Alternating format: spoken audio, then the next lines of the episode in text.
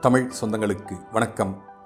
Sathyan audio books வழங்கும் அமரர் கல்கியின் கல்வனின் காதலி பகுதி ஒன்று அத்தியாயம் இரண்டு அண்ணனும் தங்கையும்.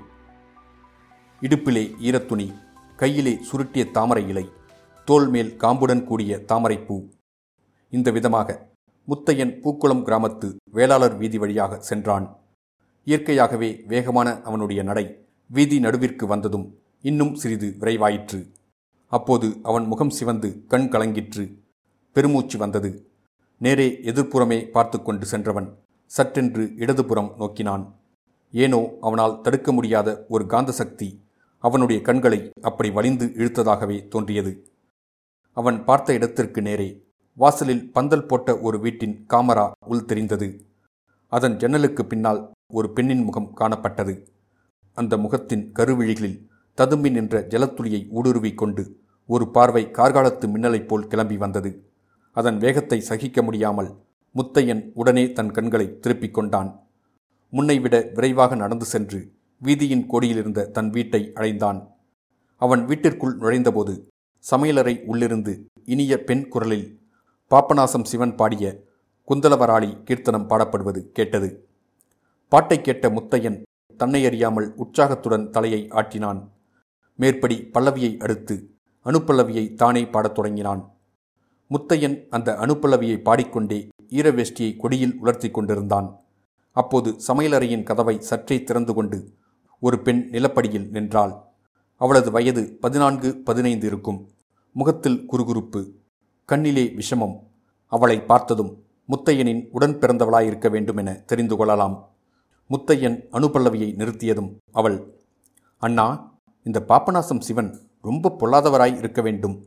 அவர் என்ன எங்களை அப்படி திட்டுகிறார்? மடப்புவையர் என்கிறாரே ஸ்திரீகள் எல்லாருமே மடத்தனம் உள்ளவர்களா? என்று கேட்டாள்.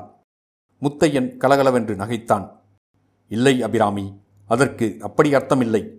மடப்புவையர் என்றால் மடம் உள்ள ஸ்திரீகள் என்று அர்த்தம். மடம் என்பது ஸ்திரீகளுக்கு வேண்டிய நாலு குணங்களில் ஒன்று. நாணம் அச்சம் மடம் பயிர்ப்பு. அதாவது முக்கியமாக முன்னைப்போல் வாயாடியாய் இருக்கக்கூடாது என்றான். போ அண்ணா நான் வாயாடிதான். நீ வாயே இல்லாத ஊமைப்பெண் ஒருத்தியை கட்டிக்கொள். அது இருக்கட்டும். ஸ்திரீகள் பேசத்தான் படாதே தவிர பாடலாமோ கூடாதோ அதையாவது சொல்லிவிடு என்றாள் அபிராமி. அதற்கு அவன் பதிலை எதிர்பாராமலே சடக்கென்று சமையலறை உள்ளே போய் மேற்படி கீர்த்தனத்தின் சரணத்தை பாடத் தொடங்கினாள். முத்தையன் உலர்ந்த வேஷ்டி கட்டிக்கொண்டு நெற்றியில் சந்தனப்பொட்டு வைத்துக்கொண்டு கூடத்தில் போட்டிருந்த ஊஞ்சலில் உட்கார்ந்து ஆடலானான். அபிராமியுடன் சேர்ந்து சரணத்தின் பிற்பகுதியை அவனும் பாடினான். ஆனால் அவன் வாய் பாடிற்றே தவிர மனம் சிந்தனையில் ஆழ்ந்திருந்ததென்பதை அவன் முகம் காட்டிற்று. பாட்டு முடிந்ததும் அபிராமி மறுபடியும் நிலைப்படியண்டை வந்தாள். அண்ணா ஒரு சமாச்சாரம் கேட்டாயா? என்றாள். என்ன சமாச்சாரம்? எதிர்வீட்டு பூனைக்கு நாய்க்குட்டி பிறந்திருக்கிறதே. அந்த சமாச்சாரம் தானே? இல்லை அண்ணா. கல்யாணிக்கு கல்யாணம் நிச்சயமாகிவிட்டதாமே உனக்கு தெரியுமா? என்றுதான் கேட்டேன். முத்தையனுடைய முகத்தில் வேதனையின் அறிகுறி காணப்பட்டது. அவன் சற்று கடுகடுப்போடு ஆமாம் அதுதான். இப்போது எனக்கு தூக்கம் வராமல் கவலையாயிருந்தது. நீ போய் உன் காரியத்தை பார் என்றான். மாப்பிள்ளை அப்படி ஒன்றும் கிழடு இல்லையாம்.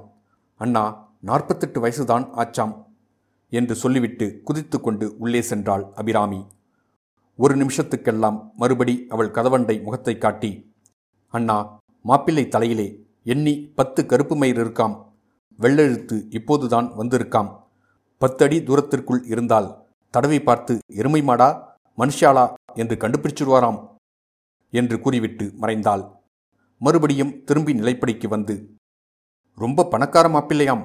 அண்ணா அவர்கள் வீட்டிலே மரக்காலை போட்டுத்தான் பணத்தை அளப்பார்களாம். மூத்ததாரத்தின் நகைகள் மட்டும் முப்பதுனாயிரம் பெறுமாம் அவ்வளவு நகைகளையும் கல்யாணிக்குத்தான் போடப்போகிறாராம் அடேயப்பா கல்யாணியின் அழகுக்கு அவ்வளவு நகைகளையும் பூட்டிவிட்டால் தூக்கிக் கொண்டே போய்விடாதா? என்று அடுக்கிக் கொண்டே போனாள். முத்தையனுக்கு நிமிஷத்துக்கு நிமிஷம் எரிச்சல் அதிகமாகிக் கொண்டு வந்தது. அவன் இந்த அபிராமி உன்னை யார் இந்த கதையெல்லாம் கேட்டார்கள்? உள்ளே போய் அடுப்பு காரியத்தை பார். நீ இங்கே வம்பு வளர்த்து கொண்டு நிற்பாய். அங்கே சாதம் கூழாய் போய்விடும் என்றான்.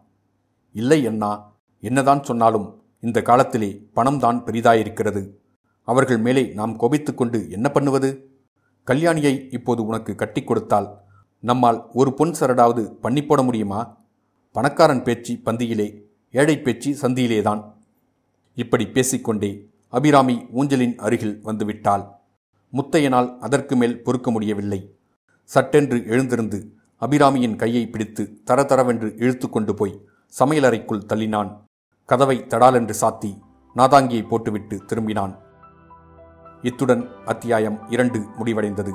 மீண்டும் அத்தியாயம் மூன்றில் சந்திப்போம்.